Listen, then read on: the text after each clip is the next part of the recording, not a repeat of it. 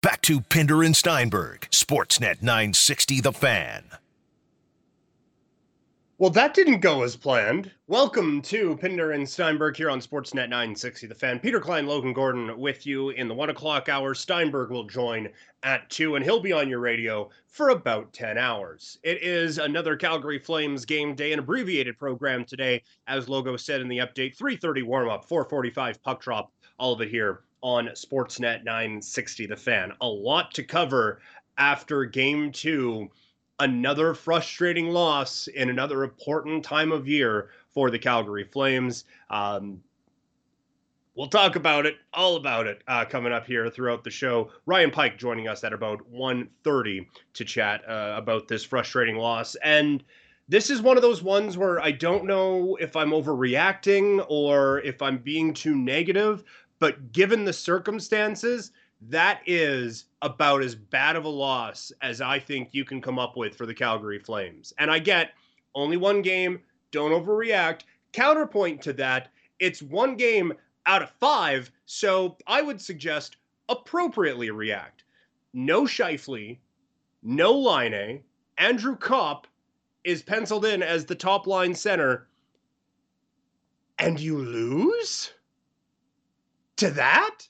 And look, before I get too far into this, full marks to the Winnipeg Jets. Tried their asses off, worked really hard, and made some very good plays. Nikolai Ehlers gets good position on Forbort, deflection gives the team a lead. Harkins is left wide open, takes advantage, full marks to him. Connor Hellebuyck, not overly tested, and we'll get into that as the show goes on, but he's been good. A, a lot of Winnipeg Jets step up when called upon, and that is what you want to see when you have your two top players go down with injury, one very controversially, you want to see your team step up. And for the Winnipeg Jets, full marks for stepping up. For the Calgary Flames, it shouldn't have mattered.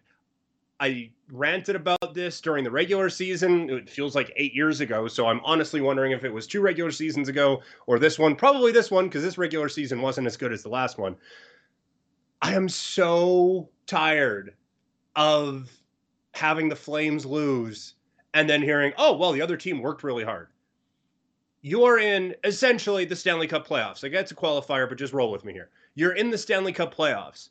The other team working hard shouldn't be enough to just throw you off the, this whole thing. I don't care how gutsy the Jets were. I don't care how hard they battled. Just because the team battles hard and just because the team put out a gutsy showing, that shouldn't be enough to beat you. It is the Stanley Cup playoffs. You've been off for four GD months. Working hard shouldn't be an issue. You look at the talent gap between both sides of the Jets and the Flames matchup going into yesterday, and we had debates about which forward group was deeper and which forward group was better. I ain't hearing that one now. That crowd is silent because the top two stars for the Jets go down. Andrew Copp is the first line center, and they beat the Flames. So any discussions of oh well, top line can match top line and the depth of out, not hearing it, not listening to it. That is an atrocious loss for the Calgary Flames. When you come into this tournament talking about lessons learned from playoffs past and being sick of losing. This is a business trip, not a vacation. And a lot of this sounds like I'm taking runs at Matthew Tkachuk. I thought he was fine. But we hear all of these discussions about how this is going to be different and about how seriously this team is taking it this time and then you go out and get run by a dude who was in the American Hockey League like an hour ago like I just don't get what is missing I still don't believe talent's an issue with this team I don't Johnny Gaudreau really good at the sport of hockey Sean Monahan puts the puck into the net as well as most people in the league very good at it. Elias Lindholm, strong two-way play. Thought he was good. Andrew Mangiapane, just a dog to play against. Matthew Tkachuk sees the game like almost no other and can just get under other people's skin. Michael Backlund, another solid 200-foot player. Talent-wise, I don't think this is a team that's lacking. If you just stack it up overall versus overall, I think this is a pretty good hockey team. So there's something else missing. And I don't even think it's coaching. We've gone through enough coaches now with relatively the same group. I don't think coaching's the issue. And yet, still, you go through playoff after playoff, important game after important game, and well, golly gee, didn't that other team work hard? Is just not enough for me anymore. I, oh, it's so frustrating. It is so, so frustrating to watch where this team goes when these games actually get down to actually mattering. So instead of just ranting and raving about, okay, how can you lose this game? Well, let's dive a little bit deeper into how did you actually lose this game? And defensively, didn't like what the Flames did. Gio gets caught pinching. I'm never going to get on a defenseman for pinching. You look at how effectively Columbus's defense gets activated in the offensive game. And really, when the Flames were at their best a couple years ago, how active their blue line is in the offensive side of things. Unless it's egregious, I'm never going to get on a defenseman for pinching. Brody comes over, maybe overcommits a bit, but Dillon Dubé probably should, you know, see the other guy streaking down the other side of the ice. Don't leave that so wide open. It's a breakdown and it's a goal. And then Adam Lowry, I still haven't figured out how you get left that alone in front of the net for a scoring opportunity. He takes advantage. Ehlers gets position on Forbort. Like I said before, he gets the the game winning goal for the Winnipeg Jets. So defensively, things needed to change and, and things need to be just tightened up uh, a little bit more, I think, from a Flames perspective. And the power play was rough last night, yesterday afternoon, whenever. Game two. The Jets came out with a bit more of an aggressive penalty kill look. The Flames, it, it gave them fits all afternoon. It's a, it's an alteration that the Jets make. I, I'm not going to get too hard on it. I will just say it's one of those things you get taught in basketball. Hey, if there's two guys on you, that means someone's open. When you have an advantage anyway, and there's two guys around you, that means a couple dudes are open it just didn't seem like the Flames handled that pressure all that well. And this is where we get into the adjustments that you make in a five game series when every game is crucial and every game is important. The Jets make a little bit of an adjustment to just go out there, be a bit more aggressive on the penalty kill. And it really did seem to give the Flames some fits. So now it's the counterpunch from the Calgary Flames. How do they adjust to that? How, do they adjust to A, things on the penalty kill, and B, how how do you adjust to to everything that the Jets did in general? And it gets to what changes need to be made going into game 3. And I'm seeing some people suggesting Jankowski in, Rinaldo out. Rinaldo played as much of the third period as I did yesterday. And I, I, can see where it's coming from. But A, when you're looking for a bit more life out of a group, I don't think taking Rinaldo out of a lineup and putting Jankowski in is the way to go about things. And B, this series doesn't shift based on your fourth line. It has to be your top players being your top players. I know that's cliche and it's not the hottest take in the world, but when you look at this thing through two games, the Jets' best players are hurt. And then their next best players have stepped up, and the Flames' best players it was all right game one when the Jets looked like their mind was elsewhere. Game two, it wasn't necessarily there. The biggest question I have is what do the Flames do in goal today? With Cam Talbot, I think Talbot's been good. I don't think you can put a whole lot of the blame on Cam Talbot for the first couple of games. I, I think, well, I mean, A, they won the first one, so tough to blame anyone for anything on that. But I, I don't put yesterday on Cam Talbot, but now you're going into a back to back situation. Do you go with Rittich? Do you go with Talbot? I think Talbot's been fine. I still might go Rittich just based on the the back to back scenario. Get the fresher guy in, maybe provides a bit of a spark for a team that looked pretty lifeless through large portions of that game against the Jets. I think I think you probably go with Rittich there, but I, I'm I'm not going to get too worked up either way. The main thing that has to change is how easy it is once again to push this Calgary Flames team to the outside and how easy it is to take away high danger opportunities. The first two games of this series, the Flames are down 13 5 in high danger chances. You want to make life difficult for the guy who's going to be winning the Vezina trophy when we get to around, get around to handing out those trophies?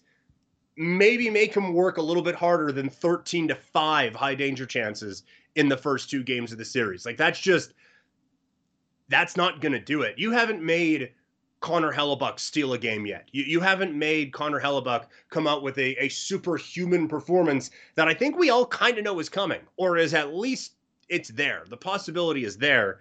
And now If he does that, the Jets only need one more, right? Because if he comes out with a superhuman game, you're just not beating them, right? Like he's he is that good this season that if he just comes out and is just like, "Now we're not losing tonight," they ain't losing tonight. You haven't made him work hard enough to even have the opportunity to steal a game yet. We say it time and time again you got to get to the dirty areas. You have to, have to, have to make life miserable for Connor Hellebuyck. And look at how the Flames' two goals come. You have a good forecheck, creates a steal, and a goal. That's just working hard, right? Like that's all. That's all that. I mean, Elias Lindholm with the shot, he got a real good shot, so there's talent there. But it's working hard. Bennett comes in, takes a shot. Lucic, good job keeping the rebound alive. Bennett continues to drive, goes to a bit of a tough area, wrap around, scores. It's just working hard. If the Flames can match the grittiness and the work ethic of the Winnipeg Jets, you win this series, especially if there's no Scheifele or Laine. You are miles more talented than this team if they don't have Scheifele or Laine. You match that work ethic, they got nothing else on you unless their goalie stops 50. So that's the frustrating part of this. When you look at talent versus talent going into game two, significant advantage Calgary. But once again, we are talking about a team that worked hard and beat the Flames in a game that mattered. Texts 960 960. Um, judging from the text line, I was worried I was going to be a bit too harsh today. Looks like a few people are in agreement with me.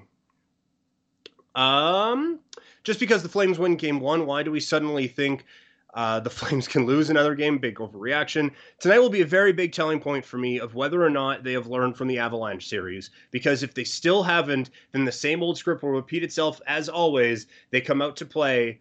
Uh, they have to come out to play with a sense of urgency. Agreed. I like this one. The Jets were missing their star players, and apparently the Flames were too. You just need the best guys to be the best guys. And I just that's what it's going to come down to. The two best players for the Jets aren't playing.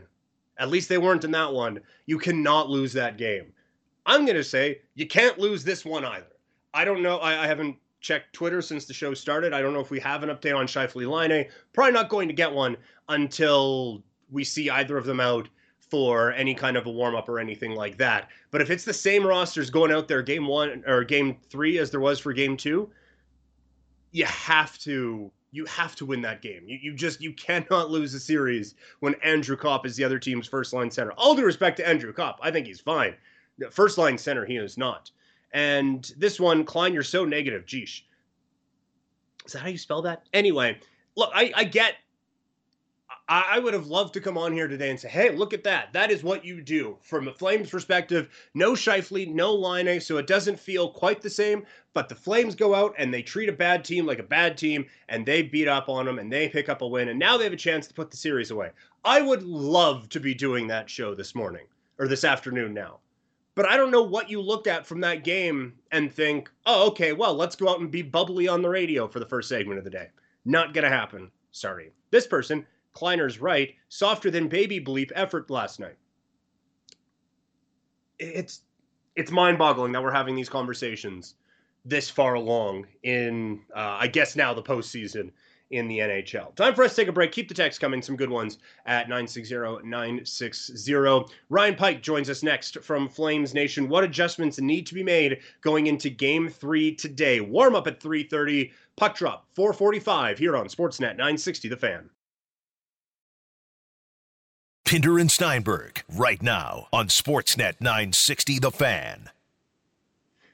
An abbreviated version of Pinder and Steinberg today, as we have the Flames and the Jets game three of their Western Conference qualifying round series thing. 3:30 is your warm up. 4:45 is the puck drop here on Sportsnet 960 The Fan. Very pleased to be joined now from FlamesNation.ca a Monday regular on a Tuesday because Monday was a holiday and also a Flames game day. Uh, it is Ryan Pike. Mr. Pike, how are you today, sir?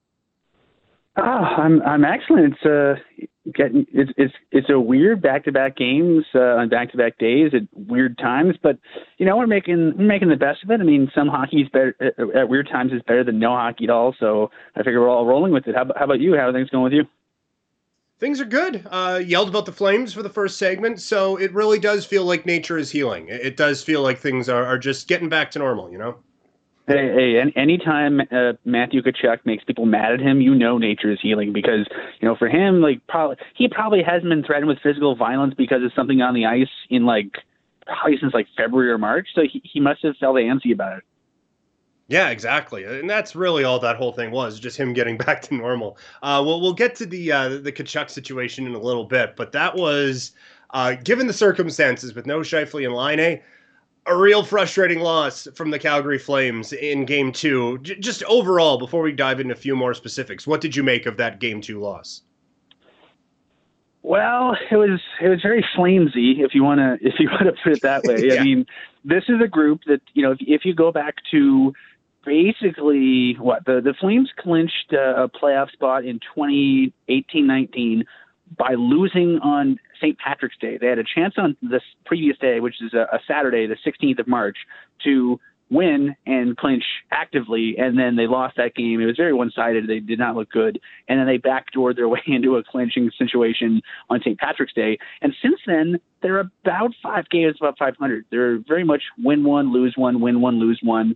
And the the you know I think Derek Wills has put it put it best uh, you know multiple times. Just the notion that the the only thing consistent about the team is their inconsistency. So they had a, a game you know game one where you know I don't think they were amazing, but they were effective. They were physical. They were engaged, and they didn't really like let Winnipeg really do anything with a game plan. And part of it was their special teams because, you know, uh, a common thread in all of these uh, qualifying round games, uh, round robin and otherwise, has been you know, 10, 12 minutes in penalties for each team.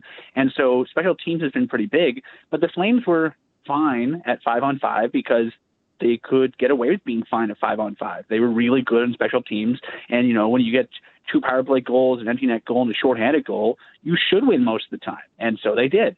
And game two, the things that made the Flames effective in game one weren't really there as often. They weren't really as physical. They weren't really as organized. They weren't really as engaged. Uh, I I went on a tirade on Twitter, uh, you know, uh, at the beginning of the third period because the they're you know the you know getting back to Bill Peters, the the Flames have had trouble breaking out of their zone with regularity.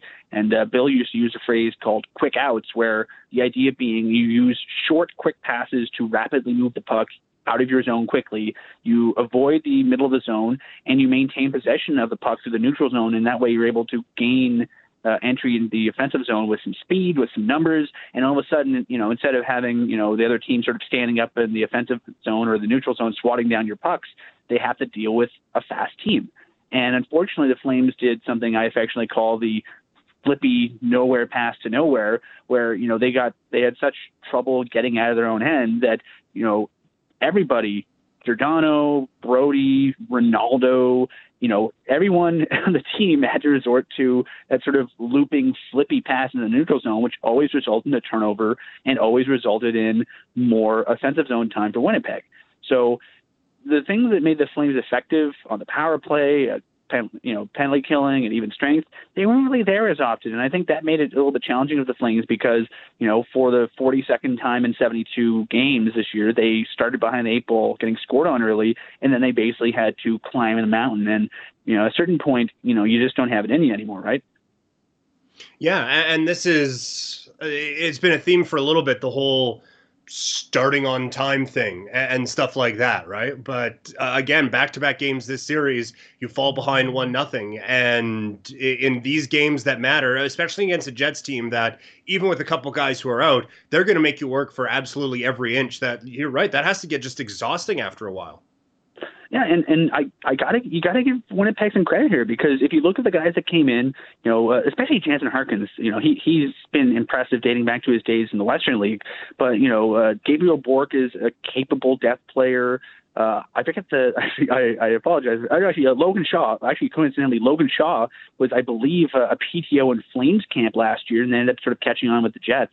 Uh, and you know, all three guys have NHL experience. All three guys are sort of just capable depth guys. But the the nice thing for the Jets was, you know, they they lost their best center. They're already down Bryan Little.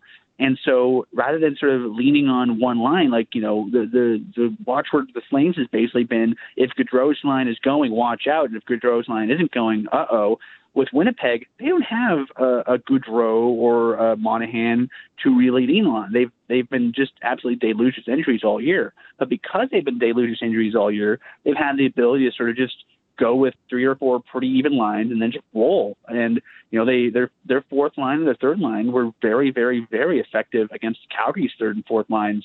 Uh, in the first and second periods, especially last game, and that was huge for Winnipeg because you know uh, most of the time, you know the the most coaches, you know, both Paul Maurice and uh, Geoff Ward are using sort of a strength versus strength approach, where you know uh, the back of the line is out against uh, the first line, the the Lindholm, Gaudreau, Monahan line is out against Winnipeg's second line, uh, and then it's basically just can you get more out of your depth guys than Winnipeg can? And in through the first two games, the answer has been not really. The answer so far in the first two games has been I think Winnipeg's depth players have been the difference in this series in the first two games, and you know, I, I think that's going to be something that needs to change if the Flames want to be playing beyond Thursday because, you know, if, if it turns into that kind of a grinding game like Winnipeg had them playing, you know, yesterday, I think the Flames might be in some trouble.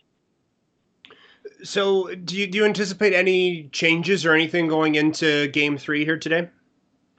Um, potentially. I, I saw both Wes Gilbertson and uh, Pat Steinberg sort of just pause it on uh, on Twitter uh, earlier in the day. Maybe Zach Rinaldo gets swapped out. Uh, Rinaldo had exactly zero shifts in the third period, uh, and he's one of the guys. You know, the fourth line has been Rinaldo, Rieder, and Derek Ryan, and Derek Ryan can kill penalties, and so can Toby Rieder, and Zach Rinaldo is just sort of there for you know three or three to five minutes of you know hitting and forechecking a game, and he wasn't really that noticeable in the first two games, and I could see potentially the Flames, if they want to maybe figure out different looks on uh, for faceoffs because you know they they were you know they were not particularly good in faceoffs last game. So maybe put, put Mark Jankowski in, so you have another guy who can take draws. That could be something that they like. Uh, if they're worried that you know putting in some bigger guys and some slower guys might lead the game to slow down a bit, and they're looking for a bit of pace. Alan Quine has played the NHL level a lot, and he's quite effective, and he can also take faceoffs, so maybe that could help. Uh, Austin Czarnik was, you know, very effective for Stockton. You know, after he got sent down, he's a, a fast guy who can contribute offense. So I think a lot of it depends on you know what Geoff Ward wants to do to sort of shake up the, the lines and give them some more options because you know so far Winnipeg's had to make more adjustments on the fly and I think so far they've been more effective at it. But now that we're sort of uh, you know Geoff Ward you know yesterday in his post game availability sort of noted uh, sort of amusedly that this is where the coaching begins. Like this you know the the teams are fairly evenly matched, and now it becomes a chess game between the two coaches to sort of see what combinations of guys they can use, and potentially, you know, using some of their depth. You know, the, one of the things I thought the Flames did a, a smart job with when they put together their their uh, roster for the playoffs was every single body on the roster was somebody they used this year. Like they had, you know, we make the exception of, uh, you know, Juuso Valimaki because he was hurt, but the Flames used 28 different skaters this year, and with the exception of, uh, of you know, Michael Frolik, who they traded, they're all on the uh, the camp roster, which means, you know, they're not, you know, rolling the dice and going, oh goodness, we hope this guy can do this in this situation. They have a pretty good book and a pretty good amount of confidence in all the guys they have on the depth chart. So if they need to, for instance, go to a Czarnik or go to a Quine or go to a Jankowski. They know these guys pretty well. So I think how they use it, that depth in the next one to three games could really determine what happens in the series. But, you know, I, I said this early on. I still think it's going five games. I don't know who's winning at this point, but I still think this whole series goes five games. I would love to see Austin Czarnik uh, check in. I'm I'm pretty out on Jankowski right now. I would really like to see Czarnik, but my only issue with it is he hasn't played an NHL game in a long time, and this is it, it certainly has the feel of a must-win. Um, you don't want to go down two games to one in a best of five. Would you have any issue with guy playing his first NHL game in I think most of the year, um, having that be game three of uh, a playoff series? I probably wouldn't. I mean, Austin Czarnik's okay. played in a lot of big games, and you know he's he's a guy that they know pretty well. I mean, you know, I think the big challenge for him was, you know, maybe it's a psychological thing for him because he he had that high ankle sprain early in the season. And the problem was he was playing so well. I think he got hurt right around Halloween or right after Halloween, and he was playing so so well. And then he had that high ankle sprain, and then you know the the you know with high ankle sprains, it's so hard to get your speed back at the NHL level because you just don't get the reps. So he had to go down to Stockton to sort of get his wheels back, and then by the time he basically got up and up and running, the Flames didn't really have any injuries anymore, and I don't think they really wanted to bring him up for like a weekend, you know, to just sort of sit in the press box and eat popcorn. I think they wanted to bring him up and have a spot for him to stay in. So I think uh, for him, the fact that he hasn't played an NHL game is sort of more a matter of circumstance than a matter of skill. I, I definitely think he's a, a good enough player to help them out. And, you know, let's be honest, I think the fact he hasn't played in the NHL since October also means that Winnipeg doesn't really have much of a book on him. They, you know, if you're if you're the Jets, you're trying to, you know, go back and, you know, do some video scouting on the different looks the Flames could give you. Czarnik's an ace in the hole because because he hasn't played in the NHL for so long, he's a little bit of an unknown to Winnipeg, probably more so than he is to Calgary. What about between the pipes? We have a lot of data that shows goalies playing in the back half or playing both parts of a back to back doesn't necessarily go that well that tends to not factor in that these guys aren't traveling at all right now. I think it's an interesting discussion. I like Cam Talbot and how he's played the first couple of games, but I, I also think that having Rittich be fresh in there for a game three might be a, an interesting boost to this club too. So I I keep going back and forth. Uh, do you have any definitive lean as to, to where you would go between the pipes?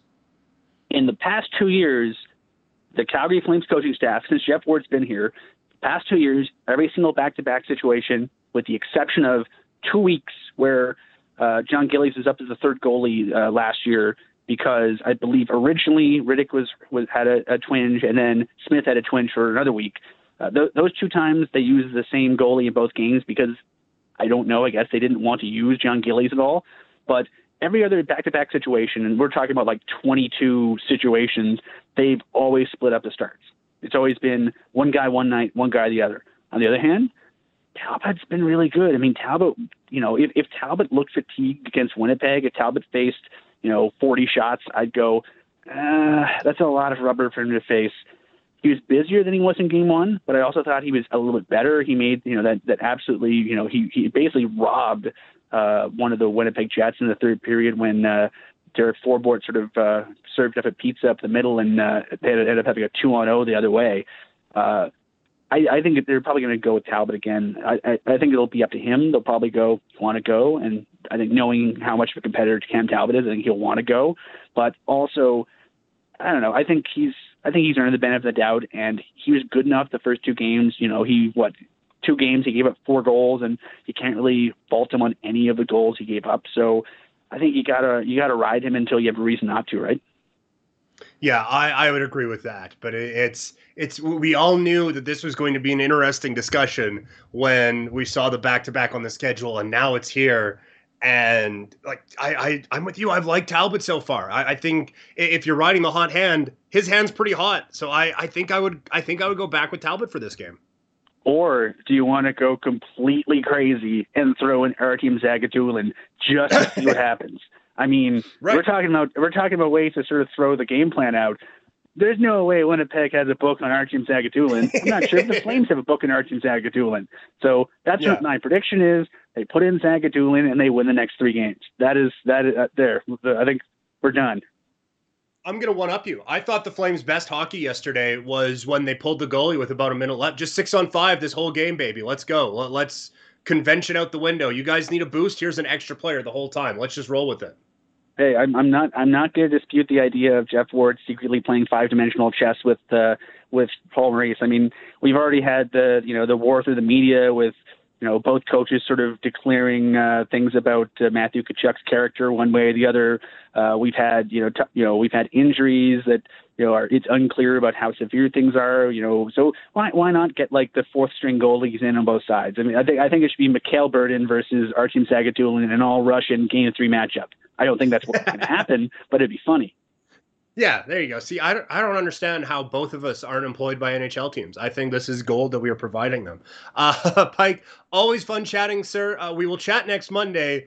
I'm very fascinated to see how everything looks in the land of the Calgary Flames by the time you're back on on Monday. hey, uh, let, let's do it this way. Uh, next Monday, it's either going to be hooray, the Flames are advancing to the actual playoffs, or holy moly, let's roll the dice for uh, sweet, sweet Alexis Lafreniere. So one way or the other, yeah. we're going to have a lot to talk about. Yeah, we're either going to get a scouting report on the Colorado Avalanche or a scouting report on uh, Lafreniere. Well, we'll see how it all goes. Uh, thanks, man. Always fun. Okay, buddy. You too. There is Ryan Pike uh, joining us today on the Atlas Pizza and Sports Bar guest hotline brought to you by Atlas Pizza and Sports Bar, now open for limited dine in service with all safety precautions in place. Atlas Pizza and Sports Bar, the best pizza, pasta, steaks, and ribs since 1975 at 6060 Memorial Drive in the Northeast. We will break three burning questions, and then Steinberg joins the program at 2 here on Sportsnet 960 The Fan. It's time to fire it up. These are three burning questions on Sportsnet 960 The Fan. Fire it up indeed. Peter Klein, Logan Gordon back with you today. Logo, three burning questions. Ask away, sir. You are no longer Peter Klein. You're Geoff Ward. You have to make one lineup change and one only for today's game. What change do you make? Ooh, that's a good one. All right. I, Geoff Ward, gonna roll the dice with Austin Czarnik checking in the lineup for Johnny. No, I'm kidding. Uh, for Zach Ronaldo, Uh, Rinaldo, the, the energy he can bring, the passion that he has, really for all things life, but for the sport of hockey in particular. Fantastic and love it. But if we're going to be in a, a series that's going to go five games, I'm to need a guy who I can trust to play even one second of the third period.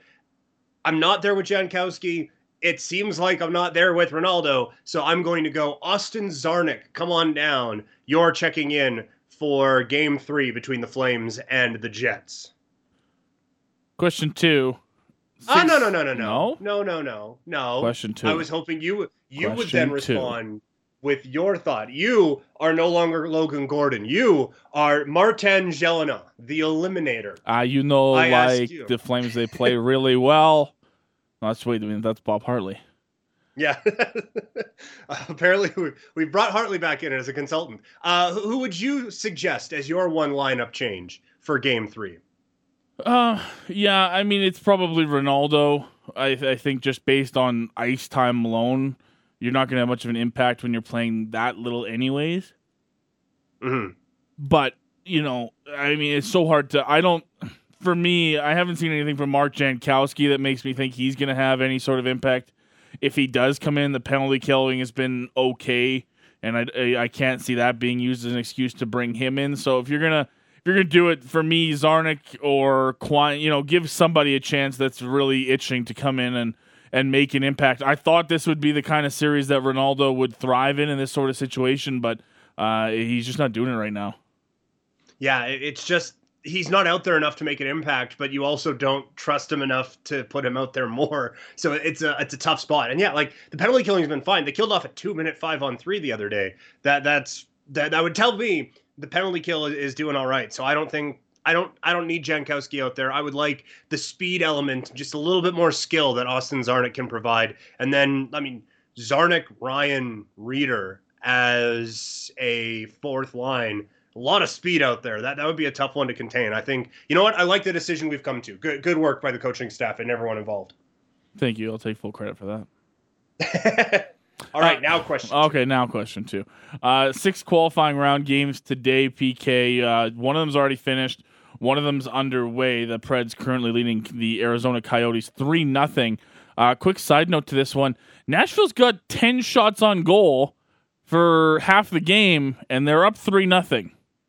Hmm. Uh, interesting. More on that later. Probably not. Um, four other games today. You can't pick the Flames and Jets to watch. What game are you focusing on today? Ooh, I'm going to go Toronto Columbus. I want to see how the Leafs are able to bounce back uh, after a frustrating loss as the Columbus Blue Jackets, Columbus Blue Jacketed all over the Leafs in that game. Just that had to be incredibly frustrating for the top players, especially John Tavares for Toronto. So I, I would go, I would go Leafs Blue Jackets just to see. And part of it is, if Columbus goes up two nothing, then the largest city in our fine country is going to absolutely crumble. So that that would be uh, a little bit hilarious to watch that in real time on, social media. So I'll, I'll go Leafs Blue Jackets. What about you? Yeah, Leafs Blue Jackets is an interesting one today for sure because they were uh, everyone very upset that they lost that game by you know a whole one goal and everything. But uh, I, am gonna I'm gonna be interested in the Hurricanes and the Rangers first elimination game of mm. the uh, postseason, if you will. The Hurricanes looked real good in game two. Svechnikov with the hat trick. They didn't throw any hats for him. Oh, hat lady. That's I thought that was that was just disrespectful. By the way, oh, you know, Svechnikov hat trick. Nobody's throwing hats for him. Connor's throwing. You know, we got to throw all the hats, all the hats for Connor. Um, uh, I'll be interested to see if the Hurricanes can finish off the Rangers here. I thought New York was going to put up a little bit more of a fight. I picked Carolina in this series. I didn't think it'd be a sweep, but uh, it could be over uh, tonight. That one at six o'clock's uh, caught my eye.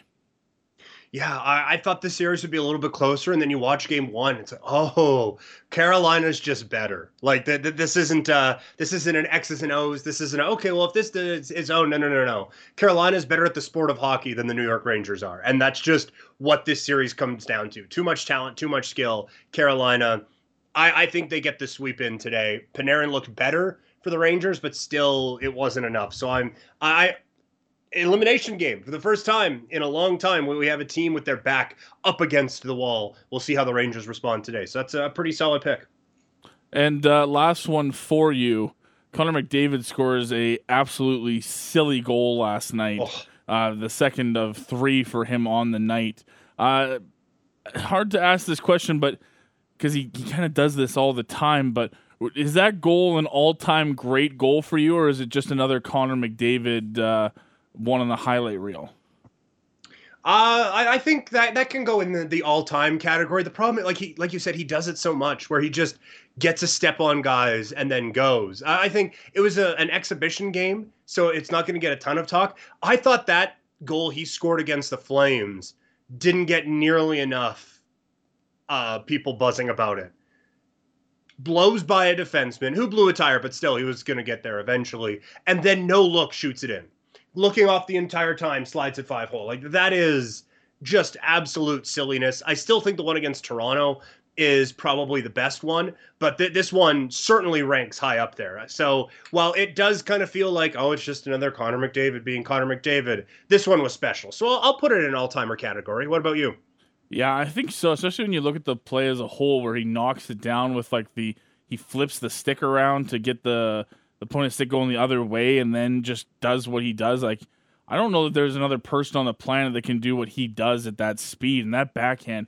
He makes it look so easy, but there's just yeah. there's so little space between the shoulder and the crossbar, and it's like he's shooting, you know, forehand, uh, but he's just going 100 miles an hour on his backhand. It's unbelievable, and I, I think I I was probably asked the question because I I caught myself last night being like, oh, that's just what Connor does, and then you watch and you go, holy man, that's that's actually pretty remarkable that you just do that all the time. Yeah, you have to appreciate, and I get the whole Edmonton Calgary thing, and I love making fun of Oilers fans, but you have to appreciate how special that kid is and how special of a play that is. And the, the Blackhawks aren't the, the cream of the crop or anything like that, but this is still uh, a play in round. This isn't just like, oh, hey, game one of 82 Look at that, scored another goal. This is that's a big game and a big goal for the Edmonton Oilers in that game as they pick up a much needed win in game 2. So the the importance of it I think adds to it too. Just off the top of your head now, what what is do you think the best goal of all time? Um man.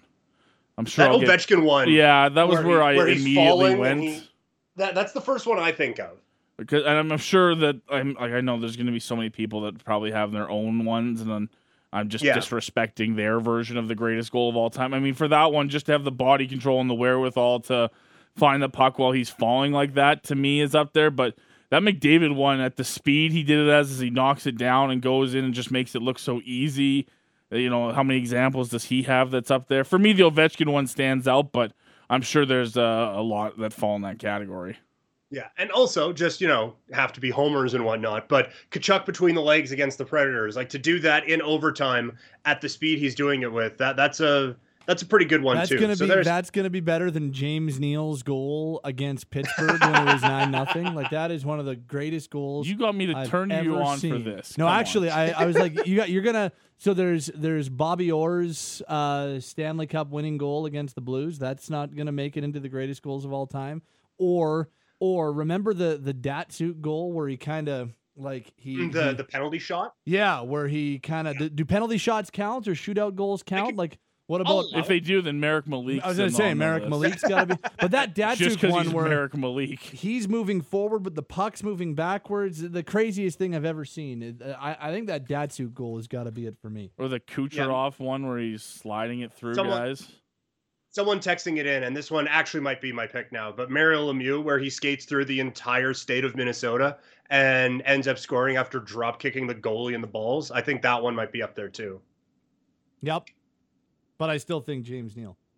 Yeah, James. Well, on the one last night, also uh, a real contender. The the skill and the poise that he had to put that into the empty net, uh, I mean, he did. He did steal it at the very least. Like at least he showed Right. good instincts. yeah, he did steal it from the goalie who whiffed on it entirely. So uh, congratulations to him. I, I thought uh, I was going to leave the nine-one goal completely out because otherwise it's just not fair, right? You know, like it's it- it'd be boring if we oh who's the greatest hockey player of all time Wayne Gretzky next like that's that that's not a discussion. So I, I thought leave it out just to give other ones a bit of an opportunity. Fair enough. Uh, anyway, that's going to do it for the program. Excellent questions, Logan. You heard Pat Steinberg. It is after two o'clock, so completely justified i- in coming into the show. He will join the show in a more formal setting next here on Sportsnet 960 The Fan.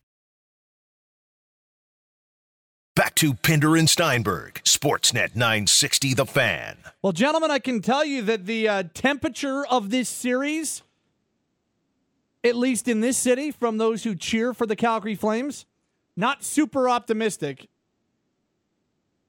Really nice effort on Saturday night. I thought one of the better playoff games the Flames have played in recent mem- uh, recent memory, recent vintage on Saturday.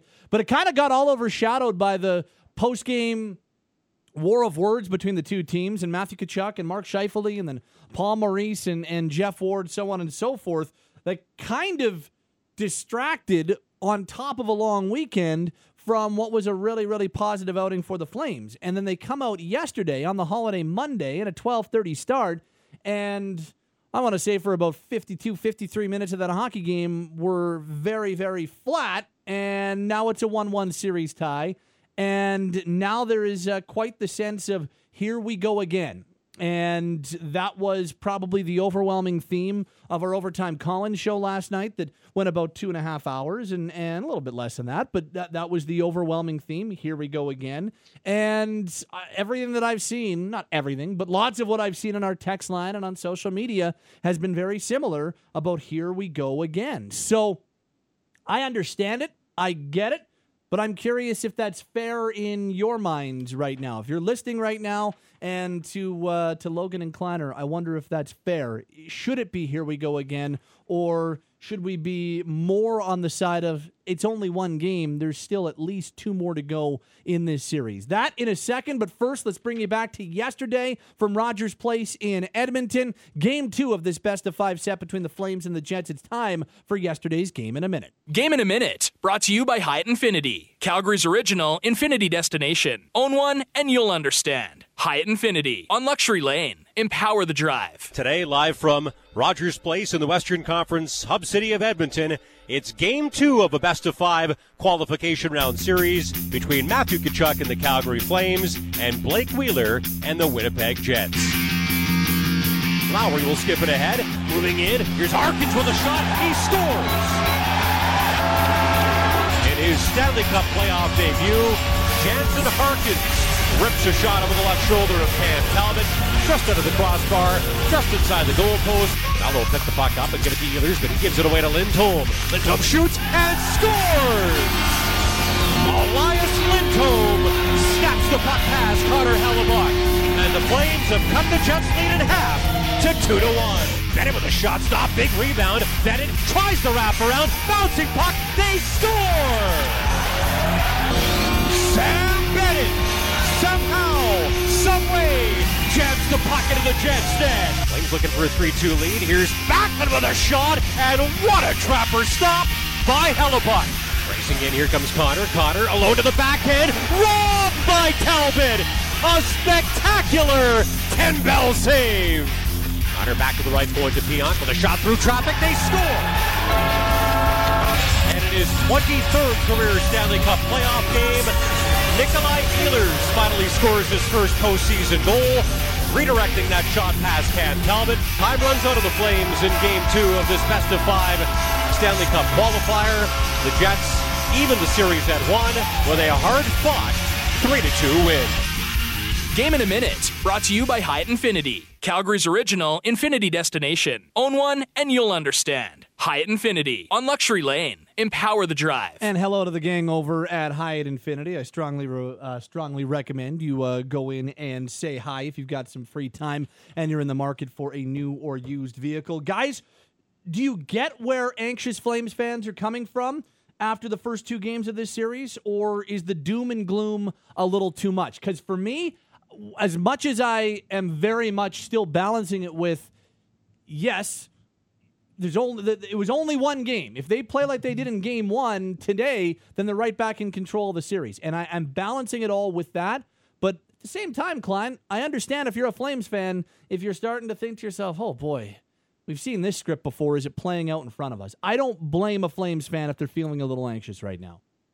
No, I don't blame them either. And I I, still think the Flames have a really good chance in this series, but you had an opportunity yesterday to really put the Jets against the ropes with their two best players, not just two of their best players. I would suggest well, when Laine is on, their two best players aren't in the lineup, and you still falter and still put out the effort that they did. So it, it, it very much looked like games of playoff pass for the Calgary Flames. So I have no problem with fans having the here we go again look at, at this thing. I, I wasn't.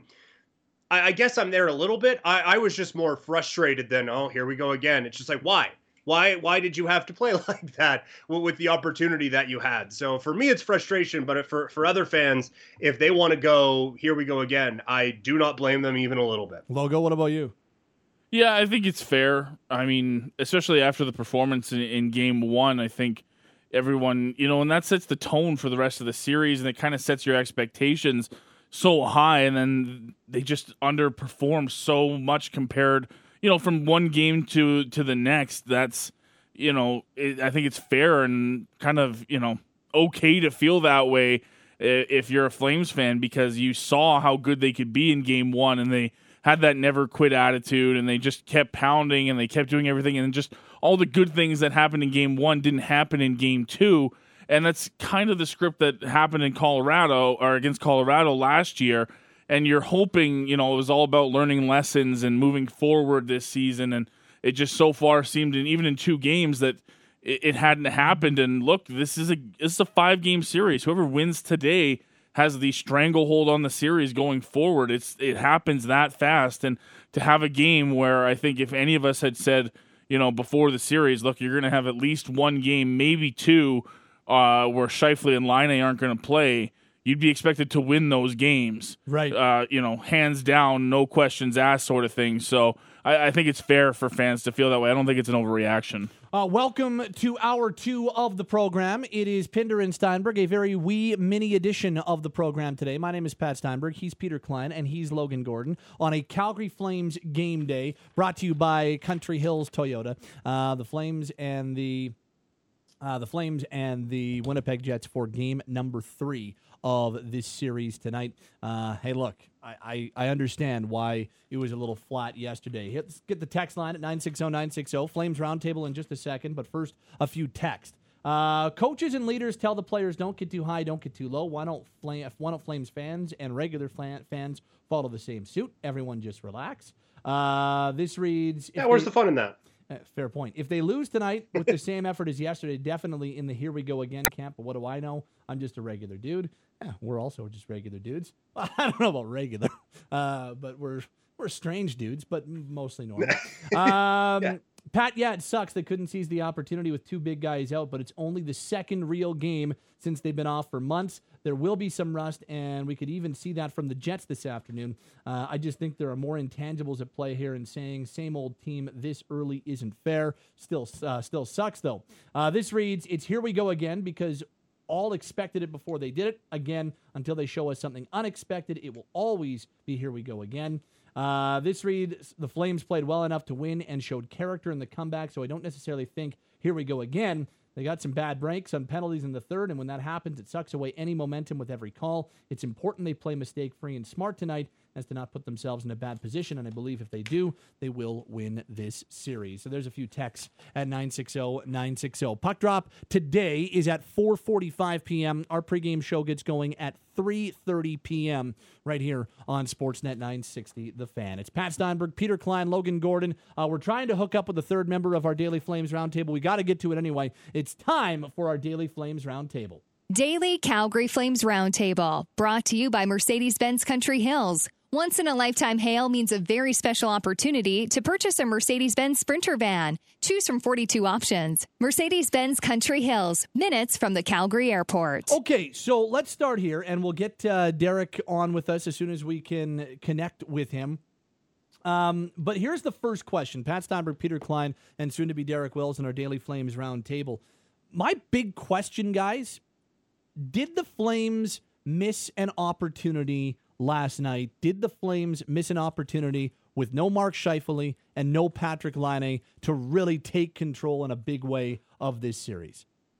Yes, they, they did. There is absolutely no questioning that. We can talk about whether it's time to panic or whether it's here we go again or if people are overreacting or what. But I, I don't think there is any disputing that that was a gigantic opportunity missed by the Calgary Flames yesterday. With no Scheifele, no Laine, you saw the impact that losing Scheifele had on the, the Jets in game one, where after the second period, it, it really seemed to take a lot of the wind out of their sails. And then to lose Laine just two extremely dangerous offensive weapons. Scheifele, an incredibly dynamic player, Laine with one of the best shots in the league. To take both of those away from the Jets, and you look at how that made them juggle guys having to come out, um, and you move Copp up to the top line. Andrew Copp is a fine player first line center on a playoff team. He is not. And to, to not be able to take advantage of that in a best of five, I think is a big missed opportunity. I, I can't come on for a couple of weeks and say, every game is going to be crucial. Every decision is going to be crucial. This series is so close. And then when you have an opportunity like that and you miss, go, ah, it's just one game. They'll, they'll bounce back. Because I, I think that's a just a gigantic chance for the Flames to really put your foot on the throat in this series, and they didn't do it. Uh, Derek Wills with us now, radio voice of the Calgary Flames. The first question was Did the Flames miss an opportunity last night? Not being able to close out a victory, knowing who was missing from the Jets lineup. Well, of course they did. I mean, you take three of uh, teams' top 12 forwards out, two of their top six forwards, their number one centerman and their number two right winger, and two guys who are an important part of their power play. And yeah, that's a missed opportunity for a Flames team that is healthy. And you, you hope that they don't look back at uh, this series when it's over and, and regret not being able to capitalize on a banged up Jets team in game two. But uh, I hope it was a wake up call for the Flames. If they thought game one was easy and that game two might be easier without Scheifele and Laine and to a lesser extent Appleton, well, they learned the hard way that it wasn't going to be. And, you know, I think on the flip side, you know, it wouldn't have been hard for Paul Maurice to convince all of his players that they had to all be a little bit, maybe even a lot better in game two than they were in game one, both because of what happened in game one and because they were without those three forwards. Uh, so, you know, the Jets, I give them full credit because they dug in, they played the right way, and they found a way to win a game against a more talented, uh, a healthier, and a deeper hockey team. So let's see how the Flames respond uh, to that loss. Uh, I know that they're probably anxious to get back at it, and I think it's probably a good thing for the team that they only had, uh, what, 16 hours between games instead of having to wait uh, a day or more. I, I'm with both you guys. I, I think they missed a, a, fairly significant opportunity. I don't know if Scheifele or Laine will play again in this series. I don't know if either of those guys will play tonight in, in game number three. But we know for sure that they didn't play last night or yesterday afternoon. We know for sure that they were out for game 2. And and for me all the Flames needed to do was put their work boots on and execute their details the same way they did in game 1. I thought game 1 was one of the best playoff games we've seen from the Calgary Flames in recent memory and and one of the best from I I I consider this core as it is right now uh, to this be this being their third playoff year. The year against the Ducks, the year against the Avalanche, and and this year because I, I find that first year the entire core wasn't together. Giordano was hurt. It was year one for Gaudreau. It was year two for Monahan. Tkachuk wasn't here, so on and so forth. So I really kind of look at the core with you put Lindholm and Hanifin into the mix there. Kind of the the last three playoffs for me are the ones that I really judge on. And of all the games they've played since 2017's postseason, I think Saturday was their best playoff performance. And I'm not saying that you can carbon copy that one game to the next, but to do the things that made you successful two games in a row is not too much to ask. And I just didn't feel like any of those details were executed the same way in game two as they were in game one. So that's why I think it was a real golden missed opportunity, not just because of who was out of the Jets lineup, but because of what the Flames were able to accomplish in game number one and the fact they didn't do a lot of the things to accomplish those goals again a couple days later. Yeah, I mean, if they play the same way in game three that they did in game one, I like their chances to take a 2 1 series lead and push the Jets to the brink of elimination. But if they play the same way in game three that they played in game two, then Flames might be facing elimination on Thursday night. Uh, I thought coming into the series that goaltending was going to be an advantage for the Jets. I, I don't think that it's been an advantage for either team through two games in this series. I thought that defense would be an advantage for the Flames. I've got to give the Jets defensemen credit, both for what they did during the regular season and, and what they've done so far in, in, this qualifying round series. I think that, you know, Paul Maurice has been able to squeeze uh, a lot of juice out of an orange that didn't appear to have much in it. And up front, uh, the Flames are, to me, clearly the more talented team when you subtract Scheifele and Laine and, again, to a lesser extent, Appleton. So when you look at these two teams on paper, I think the Flames definitely have a skill advantage right now. But as Peter Loubardias has pointed out a handful of times over the last few days, it's been more about will than skill to this point in the qualifying round. So if the Flames' will matches their skill, then I think they're going to win game three tonight. But if the Jets are the more desperate team in game three, like they mm-hmm. were in mm-hmm. game two, then uh, it could go either way. It's our daily Calgary Flames roundtable. He's Derek Wills. He's Peter Klein. My name is Pat Steinberg. On this Game Three Tuesday, 4:45 puck drop between the Flames and the Winnipeg Jets. Guys, would you make any lineup changes for today's Game Three? And if so, what would those lineup changes be? Well, what was the one thing that Zach Rinaldo couldn't do? Take a really bad penalty. Yeah, uh, I mean, he played just over three minutes in Game One. He played just over four minutes in Game Two discipline has been a problem not only for the Flames but for a lot of teams with the way games are being called to this point in the Stanley Cup qualifiers. So I would take a long look at making a change on the fourth line. Uh, if I was going to take Zac Rinaldo out, I think I would lean towards putting Alan Quine in. He has experience, played really well for the Islanders back in the 2016 Stanley Cup playoffs. He's a guy who I think the coaches trust and can chip in offensively. And if he doesn't do that, I think they feel like they can rely on him defensively. I think you can play him more minutes than the the three plus and four plus that Rinaldo played in games one and two, and maybe that gives you uh, an opportunity to to roll four lines, which is something the Jets are going to have trouble with without potentially three of their top twelve forwards from game one. So I would look long and hard at, at taking Zach Rinaldo out and putting Alan Quine in, and if it's not Quine then they do have some other options. If uh, you want to add a guy who could potentially help you score some goals, I think Austin Czarnik would be an option. If uh, you want to move Sam Bennett to the wing, I don't know what they're going to do with their third and fourth lines for game three, but if you want to move him to the wing, you can bring Mark Jankowski back in. Byron Froese is an option. Buddy Robinson is an option. So they do have some options. But if I was Geoff Ward, I would probably take Zac Rinaldo out and put Alan Quine in.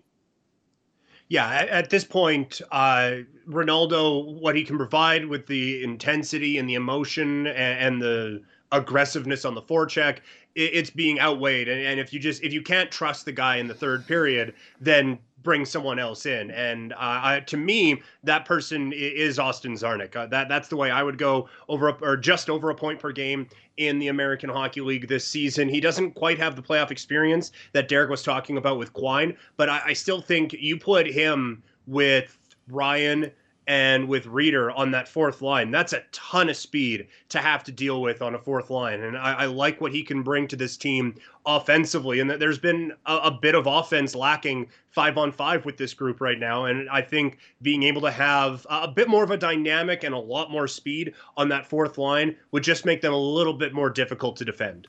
I, uh, first of all, I I think what most likely will happen is kind of what you guys have kicked around. Whether it's, I think Jankowski would be the most likely, just off the top of my head, because he's the one that they know the most. But whether it's Jankowski or Quine or Czarnik, I think one of those changes would be most likely um, if they were to make a change. But here's what I would do, and I thought a lot about this. I and and I don't think they will do this. Uh, but here's what I would do. I I would I would go seven D and eleven forwards um, because mm. I I really really did not. I have not liked the third pairing at all in either game at five on five. Derek Forbort and Erik Gustafsson need to have their ice time at five on five limited. And I understand that you can't necessarily take them out of the lineup because Forbort plays a big role on the penalty kill and Gustafsson's the quarterback of the number one power play unit. So if if you are entrenched with those two guys on special teams, then sure, keep them in the lineup. But I, I think you need a steady rotation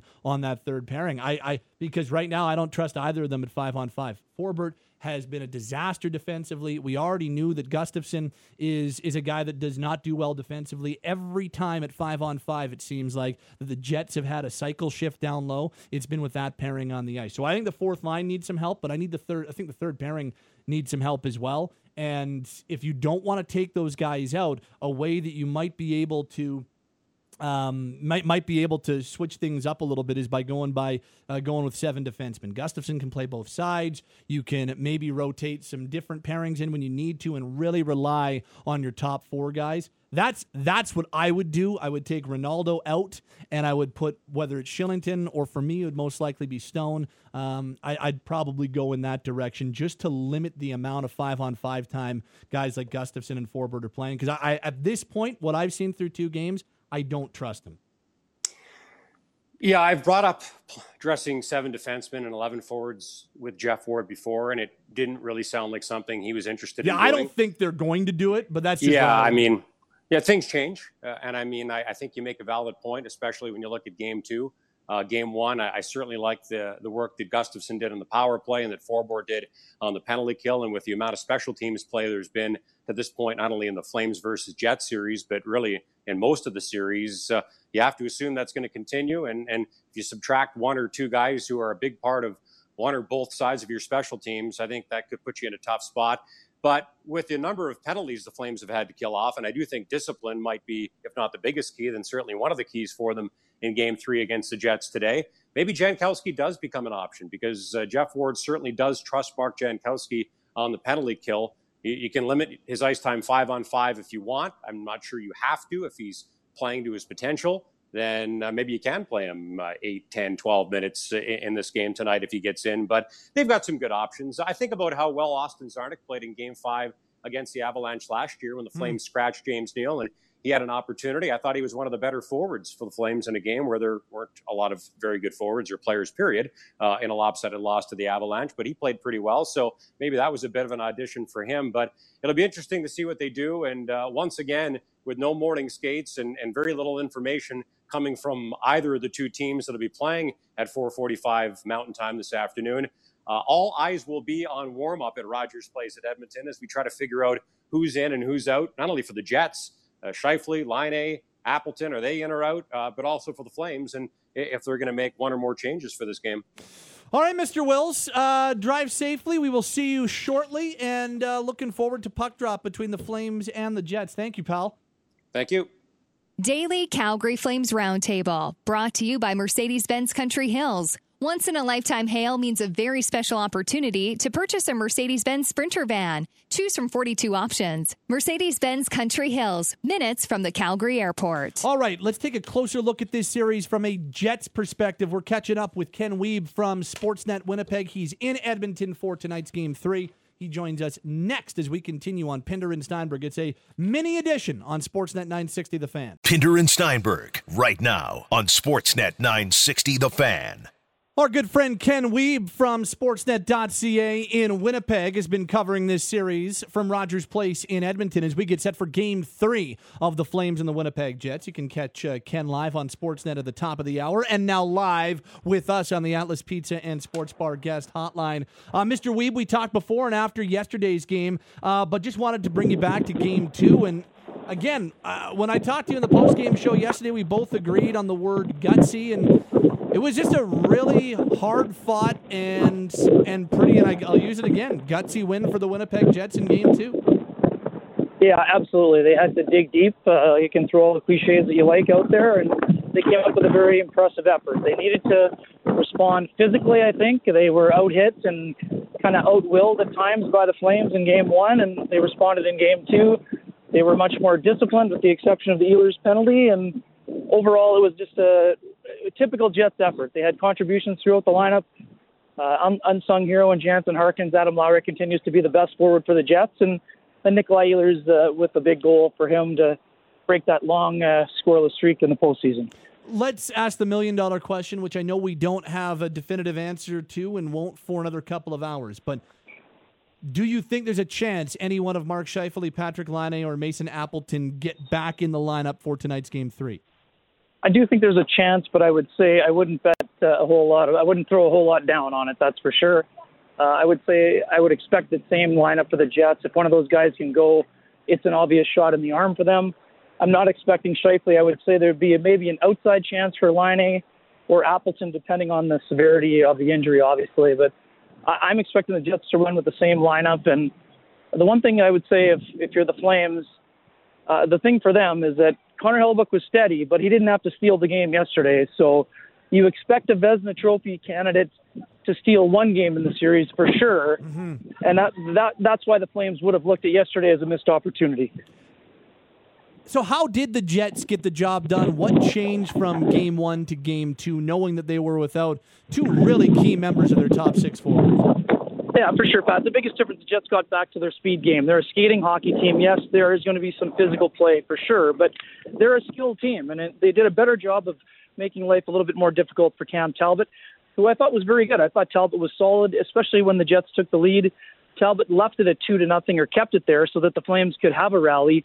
Uh, goaltending very good, but the Jets kind of got things going. They were a little better on the power play, not great, but they were able to get the game winner when it mattered. So off a little bit of a greasy play, uh, Ehlers getting to the net. So uh, that was really uh, basically the only change. I mean, they they they didn't blow you away, but uh, the Jets are familiar with grinding out victories and that's what they did in game two. Well, it's kind of funny. I was oh, I, I was re-listening to Paul Maurice in his post-game address yesterday. He said we kind of had this three-week, two-week honeymoon period with yeah. with training camp and everybody healthy, but you know, game one hits and it's just back to what they've known. To to lose key players and to be without important contributors to the lineup, that's that's what has been the story of this season for Winnipeg. So for them to react positively to it shouldn't come as a surprise to anyone who's paid attention to their year.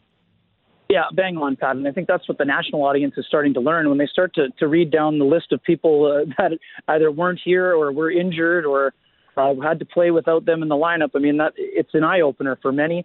But for the Jets, I mean, it's too casual to say it was just another day at the office because they hadn't had to face the circumstance with two of their top four scorers, mind you. But I mean, it's adversity. Paul laughed about it. He said at one point he's thinking, "You got to be kidding me! We've overcome all of this in March, now the season's not going to com- be completed." Uh, for them, they felt like they were able to navigate some really turbulent waters, and because they were able to do that throughout the year, they feel comfortable in a situation like this. I mean, I, you guys heard it. I mean, Adam Lowry's answer was incredible uh, when when. Uh, when the suggestion was made that it would be it was an unlikely victory given the circumstances, Adam Lowry kind of scoffed and said, "Unlikely." We've got the best goalie in the NHL, and look at the look at our five forwards, and look at the team that we have. I mean, mm-hmm. unlikely to a degree, sure, but when you have those other ingredients, uh, you give yourself a chance to win every night. So, again, even Steven series still, I think both teams have high end players that need to play a little bit better in this series. I think for the Jets, Kyle Connor needs to elevate his game a little bit more, uh, you know, uh, noticeable yesterday with the four shots on goal. He was stopped on the breakaway by Talbot, but Uh, this is a 38 goal scorer, guys, 73 points, and he's got no points in the series. So, same for Matthew Tkachuk. He's been incredibly noticeable, drawing penalties, doing a lot of great things, but he's their leading scorer. And in a series where not a lot of goals have been scored, he's got to get himself going on the board today as well. Ken Wiebe with us, sportsnet.ca, Winnipeg. He's covering the Jets and this best of five play in round series between the Flames and the Jets. Game number three coming your way in about two hours' time. We talked last night after the game about how much that goal meant to Nikolai Ehlers, so let's advance the story. After he snapped a 22 game playoff goalless drought yesterday with the game winning goal, what what could this do for Ehlers going forward for the rest of the series or the rest of, of the playoffs for the Jets? Yeah, it's a huge weight lifted off his shoulders. And again, I mentioned, he's handled things well and confronted the situation, kept saying repeatedly that when I'm not scoring, I have to find other ways to contribute, and he's done that. But if you're a goal scorer, especially a streaky goal scorer like Ehlers, and especially with the guys that are out for the Jets in terms of their high end skill, this could really help him go off. I mean, he's a guy that could put together uh, a scary stretch, which is what Blake Wheeler suggested. And I love the honesty of Wheeler. I mean, talking quite openly about you guys, you guys in the media don't know what it's like to constantly be asked about not being able to produce. So for me, even though Wheeler's handled it well mentally, I think there's a huge opportunity for him to really go off in the series. I had him as my X factor going into the series, and I'm certainly not going to change my pick based on what happened yesterday. Andrew Copp moves up to replace Mark Scheifele on that line with Connor and with Wheeler. Tell us a little bit more about Copp and why he was seemingly the easy choice for Paul Maurice to slide into that spot. Yeah, you know what? Just so conscientious defensively. He's a very smart player. He has an offensive uh, side of his game as well, even though he's not necessarily a natural finisher. Uh, Maurice kind of hinted at it the day before, where he talked about Wheeler's really good in a series where there's a ton of zone time, but because there's been so limited uh, extended periods of offensive zone time in the series, Wheeler's probably more effective on the wall because of how aggressive the Flames are in pinching down against those wingers. So to move Copp into the middle there was a natural uh, fit. I thought he played well. I really did a nice job, but again, that, that also allows Adam Lowry to kind of spread his wings a little bit too. I mean, those guys are excellent together as checkers, but uh, Lowry has really elevated his game a notch. I mean, it's been a frustrating season for Adam. Uh, a couple of injuries, limited to 49 games, only had 10 points. He's always a guy that gives you more than just shows up on the score sheet but he's been the Jets' best forward in the in these playoffs for sure, and a physical force and contributing offense as well, which is what you need. And Copp also producing on that offensive side as well. Paul Maurice gave a great clip yesterday about Lowry's line mate in the game yesterday, Jansen Harkins, who played his first yeah. ever NHL playoff game and scored his first ever NHL playoff goal to open the scoring. Tell us a little bit more about Harkins and, and why, for Jets fans, he's such an easy guy to get behind. Oh, no doubt, Pat. An uh, incredible story. I mean, it's not like he toiled in the ECHL for a long time, but when you're a second round draft pick and you look up and you find yourself on a bus in Jacksonville with the Icemen, you're probably looking around saying, "Whoa, how did I under how did I end up here?" You guys know Jansen Harkins was an elite player in the Western Hockey League, a high draft pick, projected for a while to be a first rounder. So that was probably a bit of a eye opener for him, but he handled it perfectly. He did the work, and here's a guy who had, before this year did not have a sniff of even a recall, let alone getting into a game.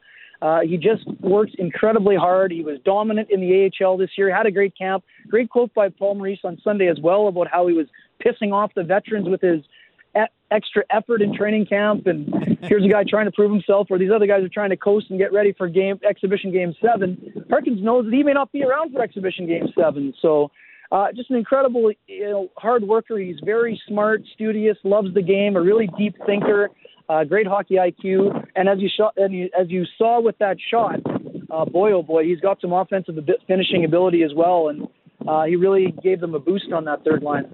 Two more for you, Weber. First of all, you mentioned Connor Hellebuyck a little earlier, but what have you seen from him so far? How, how would you evaluate Hellebuyck's play through the first two games? Uh, he's, he's been steady, Pat. I think he's been good. I don't think he's had to be exceptional yet. So th- that's why I say I think it would be that part of the equation could be a little bit scary for Flames fans. Uh, Hellebuyck was excellent in game one. In game two, I don't think the Flames made him work hard enough. It's the same way I thought about Cam Talbot in game one. He was steady, made the important saves, but I don't think the Jets made him work hard enough.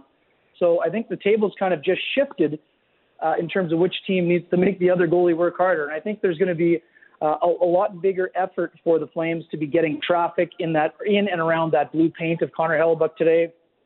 And I, I'd be willing to bet a significant portion of uh, financing to guess at at least one of those players who's going to be uh, hanging around that real estate today, and that'll be Matthew Tkachuk. Yeah, number 19 red, absolutely. And final thought for you. What's your feel? What happens tonight in game three? How do you see this one going? Well, uh, my colleagues on uh, Media Row uh, would probably not like it, but I think we're getting overtime today. I think yesterday, I almost had that sense yesterday that the Flames with that late power play, uh, we might be heading to overtime there. But I think today's the day that we go a couple extra periods. And uh, again, it's not exactly going out on a limb, but whoever wins tonight wins the series for me. So uh, tough to tell right now who who's who would have the edge for me. I'm gonna I think the Jets win today because Hellebuyck is going to stand on his head, and he'll have to. Weber, great stuff as always. Maybe we'll catch up post game. Definitely we'll talk ahead of game four on Thursday. You're a good man. Thank you, pal. Have a great show, Patty. Thanks, man. Take care. It's Ken Wiebe on the Atlas Pizza and Sports Bar guest hotline, now open for limited dine-in service with all safety precautions in place. Atlas Pizza and Sports Bar, the best pizza, pasta, steaks, and ribs since 1975 at 6060 Memorial Drive Northeast. Catch his stuff covering this series. More from a Jets perspective at sportsnet.ca. Uh, Ken Wiebe from Sportsnet joining us this afternoon as we continue on a wee mini edition of Pinder and Steinberg. Flames warm-up is 40 minutes away on Sportsnet 960 The Fan. Back to Pinder and Steinberg, Sportsnet 960 The Fan. Rapid fire segment with Peter Klein, Logan Gordon, and Pat Steinberg. Guys, uh, Kleiner, both you and I took the Panthers to beat the Islanders. Uh, Panthers on the ropes now, down 0-2. Islanders have beat them in both games today, 4-2. Uh, Jordan Eberle, a couple of goals to help the Islanders to a 4-2 win over the Panthers, now up two games to none. I didn't give the Isles enough credit. They continue to exceed all expectations, and they're doing it again. Yeah, it's pretty impressive. And from the Panthers, they're going to need Sergei Bobrovsky to remember how to be a real good goalie real quick because he is fighting it right now. All season long. Logo, Yeah. I, I, I thought the Arizona Coyotes had a real chance to beat the Nashville Predators in this series. I didn't think it was going to be a quick series. Uh, looks like the Predators are going to even this series. It is uh, one game apiece, or will be very shortly. Preds lead 4 0 in game two, late in period number three. Preds bouncing back in a big way, and that shouldn't surprise anybody because that's kind of what they did all season long. Every, every time the Predators looked like they were going to go away, they'd always respond. They just had trouble keeping it consistent, but they're going to tie this series at a game apiece. Yeah, this is kind of the interesting series as far as the West is concerned because you're not really sure where this one was going to go. The Coyotes come out and shock everybody in, in game one, I think, to a degree. And then all of a sudden there's these questions around Nashville, and they just come out today and respond in kind by, you know, handling Arizona and doing exactly what they do. So in, tied at one, go from anywhere and go anywhere from here now. And finally, the Toronto Maple Leafs have now gone four straight periods, uh, 80 straight minutes in postseason hockey without a goal. They got 15 shots on goal in period number one, but scoreless in game two between the Maple Leafs and the Blue Jackets. Kleiner, I heard you talking about a little earlier. Like, goodness gracious, if the Maple Leafs lose game two, that that city's going to implode, or at the very least, anybody who cheers for the Maple Leafs are, because we know how rational that group of fans is. Hmm Yeah, there- there isn't a whole lot of, well, just got to take it one game at a time. You know, you can't win three games in one night. It, it's going to be our pets' heads are falling off. Everything is awful. This is terrible. Fire Babcock. Fire It's- Babcock. Yeah, exactly. Um, all the the discussions on in Toronto media. Uh, Unfortunately for us, I think this is the first part of a back to back like the the Flames and Jets are dealing with. So we wouldn't have the full 48 hours of people's heads exploding. But no, that this is as must win as it gets for the Toronto Maple Leafs today. What number will Alexis Lafreniere wear in Toronto Maple Leafs colors? Don't even stop it. 11? Stop it. Which number's not retired? Uh, two other games still to come. Six o'clock. Can the Hurricanes sweep the Rangers? We'll find out. They lead two games to none. And can the Canucks draw even with the Wild? We'll find out at 8:45. Latest game that we've seen yet. 8:45 for Canucks and Wild game number two. Kleiner, have yourself a wonderful Tuesday. Enjoy the games tonight. You too, buddy. Cheers. Uh, coming up next, our NHL insider Chris Johnston is the NHL news just keeps on getting better. We'll tell you how and why in just a few minutes. Pinder and Steinberg with our final segment next on Sportsnet 960 The Fan. Time to check in with our NHL insider Chris Johnston, who joins us on Tuesdays and Thursdays here on Sportsnet 960 The Fan. Welcome back to the program. Pat Steinberg along with you. Bottom of the hour, 3.30, Calgary Flames warm-up. We're getting you set for the Flames and the Winnipeg Jets game three with this series tied 1-1. But CJ, as, uh, as we now move into the second week of this NHL restart, another week with zero positive COVID tests in the NHL. And and I think this one probably has to feel a little bit better for the NHL because it's the first week everybody's been in the bubble. To see those zero COVID tests was is, is it almost like an internal fist pump for the NHL in that respect? Well, yeah, and you know the news just keeps getting better and better because you know as we've talked about, there was concern about you know the, what would happen when they got back for training camps. They got through that okay, and then the the line always was that once you, you got to a point where everyone was inside the bubble for a matter of days and had been you know been tested four or five times, uh, and and obviously living under the, the the pretty tight protocols that uh, come with these bubbles that, that you know we're, we're pretty much in the clear. And and you know I'm certainly no uh, you know expert on viruses and and you know I won't pronounce us uh, there prematurely but but certainly to I've only had two positive tests since the start of training camp more than three weeks ago and and to, to have none now uh, since you've got all the players and staff in the bubble. I mean I think that's that's a huge sign of good news for the league uh, we've seen it, it happening similarly in the NBA where, where they're using uh, you know a bubble format and, and the, the positive tests have stopped. And of course, baseball's got the, the opposite problem where they, don't have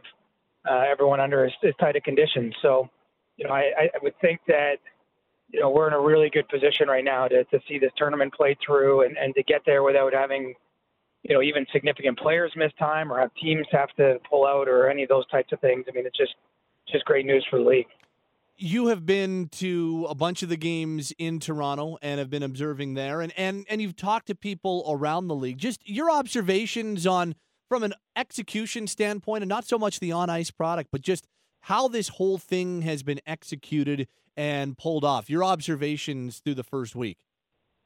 Well, I think even they're pleasantly surprised by how smooth it's been. And you know, smooth probably gets some air quotes because of course as you go through this there's different issues. You know, they had, one of the hotels in Edmonton had an air conditioning problem for a couple nights. Uh, I know they've had to rejig a, a few things here and there, but you know, th- this this has gone off really well. The players seem happy at this point.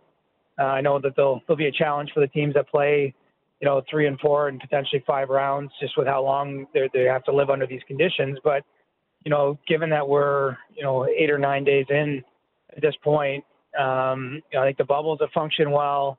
I think the games have gone off well. I like the way it looks on television.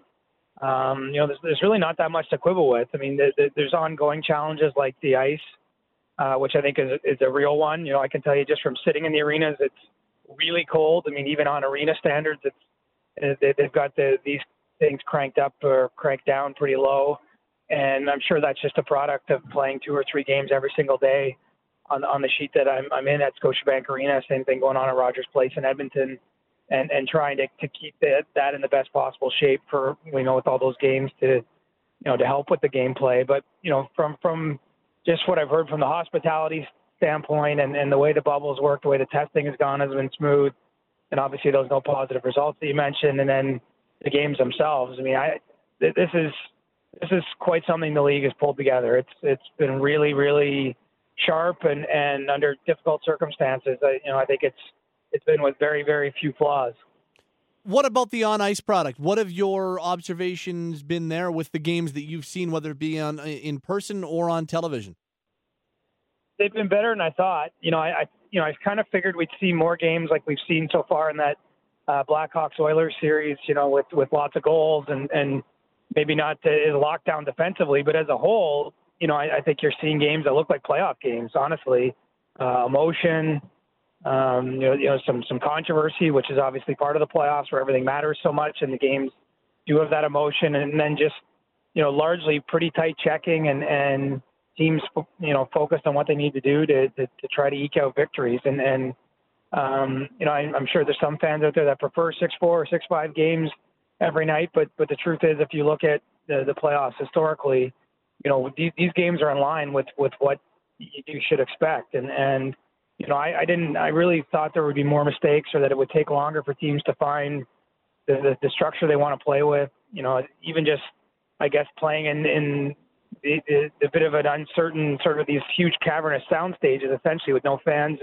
everything that would be there. I, you know, I, I thought it was going to be sloppier hockey than than what it's been, but you know, I, I think it's it, it's really been a home run for the league. You know, pretty much every game's been close and there's some tension there. And obviously, with best of fives, it doesn't take long before certain fan bases can overreact to, to what's going on with their teams, or, or or maybe react accordingly, I guess. But um, you know, it's it, it, it's it struck me that uh, despite all the weird circumstances around this, that, that the players uh, are playing playoff games, and, and they look like it, and they feel like it in the building, and and certainly, um, you know, it's it's been an interesting first you know couple days of competition just from a curiosity standpoint, we saw the one game between Montreal and Pittsburgh go to overtime, and, and Montreal won game one there, but it was not a long overtime.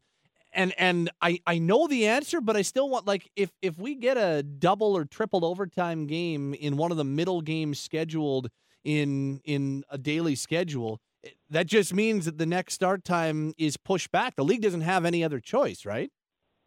They don't, and I, I've actually sought to try to figure out if there's an official rule here. Say if there's a curfew, the latest local time they'll start the late game, and and nobody's committing to anything, which tells me two things. Obviously, they're remaining flexible because who knows what's going to happen, and there and there have been some days, in fact, um, you know, like today in Toronto, where all three games being played are all games that could have multiple overtimes because there, there's no round robin games. They're all of the the the, the qualifying round games here uh, today. And so, um, you know, I, I think that tells me that they, they would start a game at 9 or 10 o'clock local time. I think there might be no choice in certain circumstances. I mean, maybe if they face that situation and then and the following day there wasn't a, a noon time game scheduled because there are some days on the schedule where it's only been two games, you know, they might choose to postpone it to the next day. But I think by and large, they're committed to, to playing these things – on the day they're scheduled, and and you know obviously they have to be pushed back if they if you get into a situation where there's a huge number of overtimes, and and you know that's just part of the weirdness. I mean, there's been all kinds of different start times between in the local markets. You know, between Edmonton, uh, where I think they had a game start at, at might have been 11:30 local time a.m. You know, obviously here in Toronto, there's games starting at noon and 4 p.m. and then 8:30 at night. You know, there, there's no normal at this, and and I think because of the uncertainty of the overtime, the league's just hoping uh, that, that you don't get a scenario where it's three or four overtimes in that middle game because you know that really challenges the late game. It, it basically takes about 75 minutes, is my understanding, to turn things around from the end of one game to, to when the earliest you can start uh, the one that, that immediately follows it. And so, you know, this is a this is a tough time slot we're in right now. If any of these games run too long, um, you know, there's a chance that the night game starting really, really late. Chris Johnston's with us, our NHL insider. He joins us Tuesdays and Thursdays here on Pinder and Steinberg. Uh, let's let's focus in a little bit bigger picture off ice stuff, but uh, we're now we're now waiting for a ruling on the John Chayka situation with the Arizona Coyotes. Gary Bettman is going to rule on that. What's what's the timeline and, and when do we find out how this plays out? I don't know the firm timeline for you, but my understanding is it'll be pretty quick.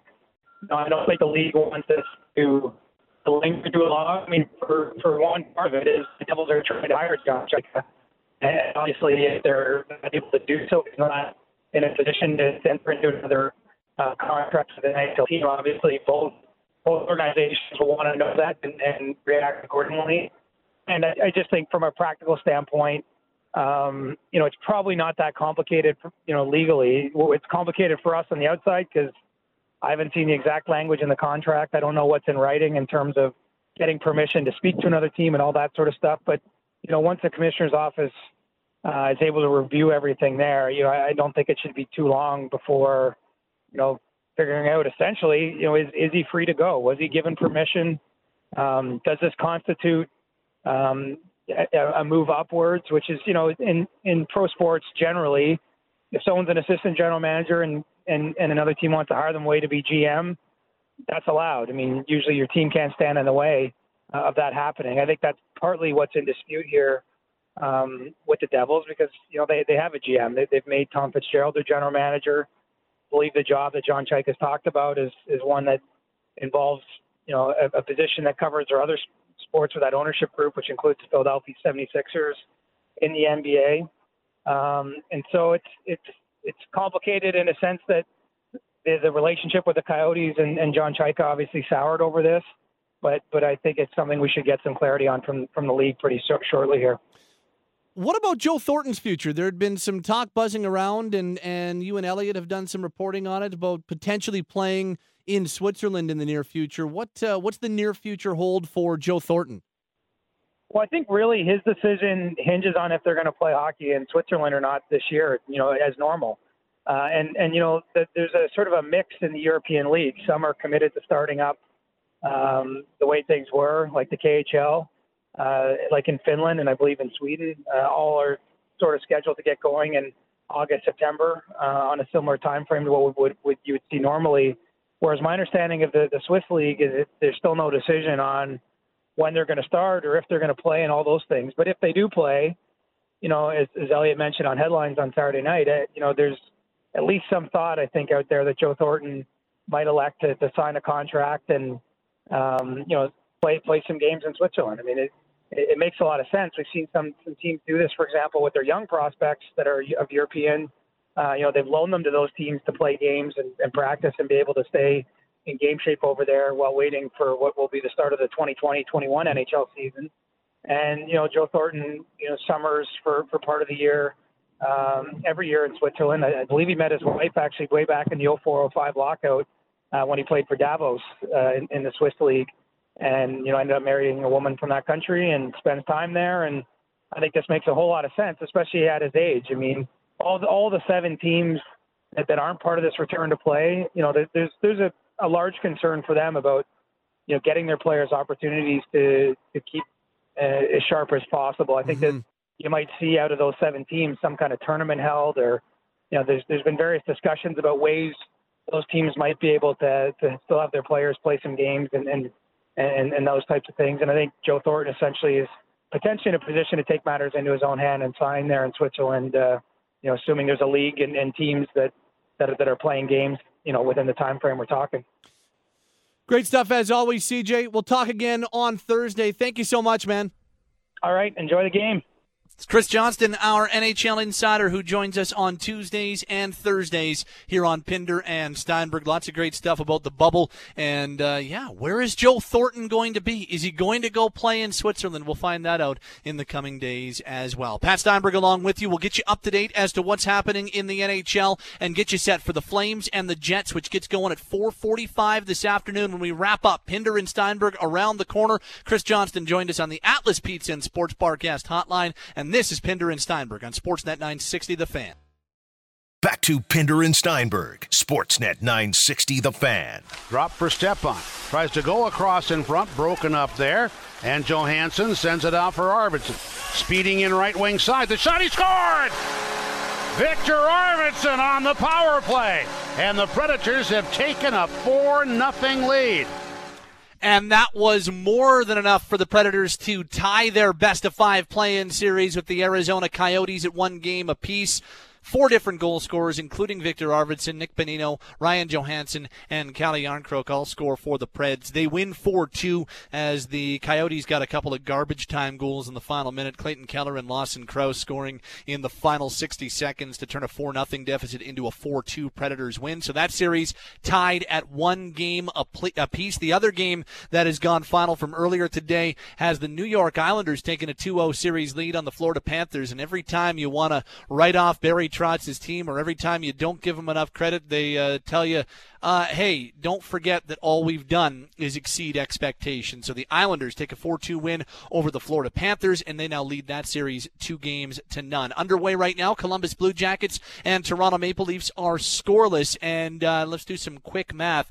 It's now 96 minutes and 16 seconds without a goal for the Toronto Maple Leafs got shut out in game one, did not score through the first period of this game against the Columbus Blue Jackets, and uh, almost 14 minutes into this. Uh, second period, um, the Columbus Blue Jackets and Toronto Maple Leafs, 94 minutes and uh, 44 seconds is actually the correct math on that. Um, it's been a long time since the Maple Leafs have scored, and they have yet to score in this return to play. 6:16 to go in the second period. Game two of that series, scoreless between Columbus and Toronto. But how about the shots? Maple Leafs have outshot Columbus 25 to eight to this point. Uh, that game is on right now. You can catch it, and of course, the game that we're getting set for is coming your way in just over an hour's time. We're getting our Calgary Flames warm up going at 3:30, but 4:45 is puck drop this afternoon for the Calgary Flames and the Winnipeg Jets. Who's taking a 2-1 series lead? Who's pushing the other team to the brink of elimination?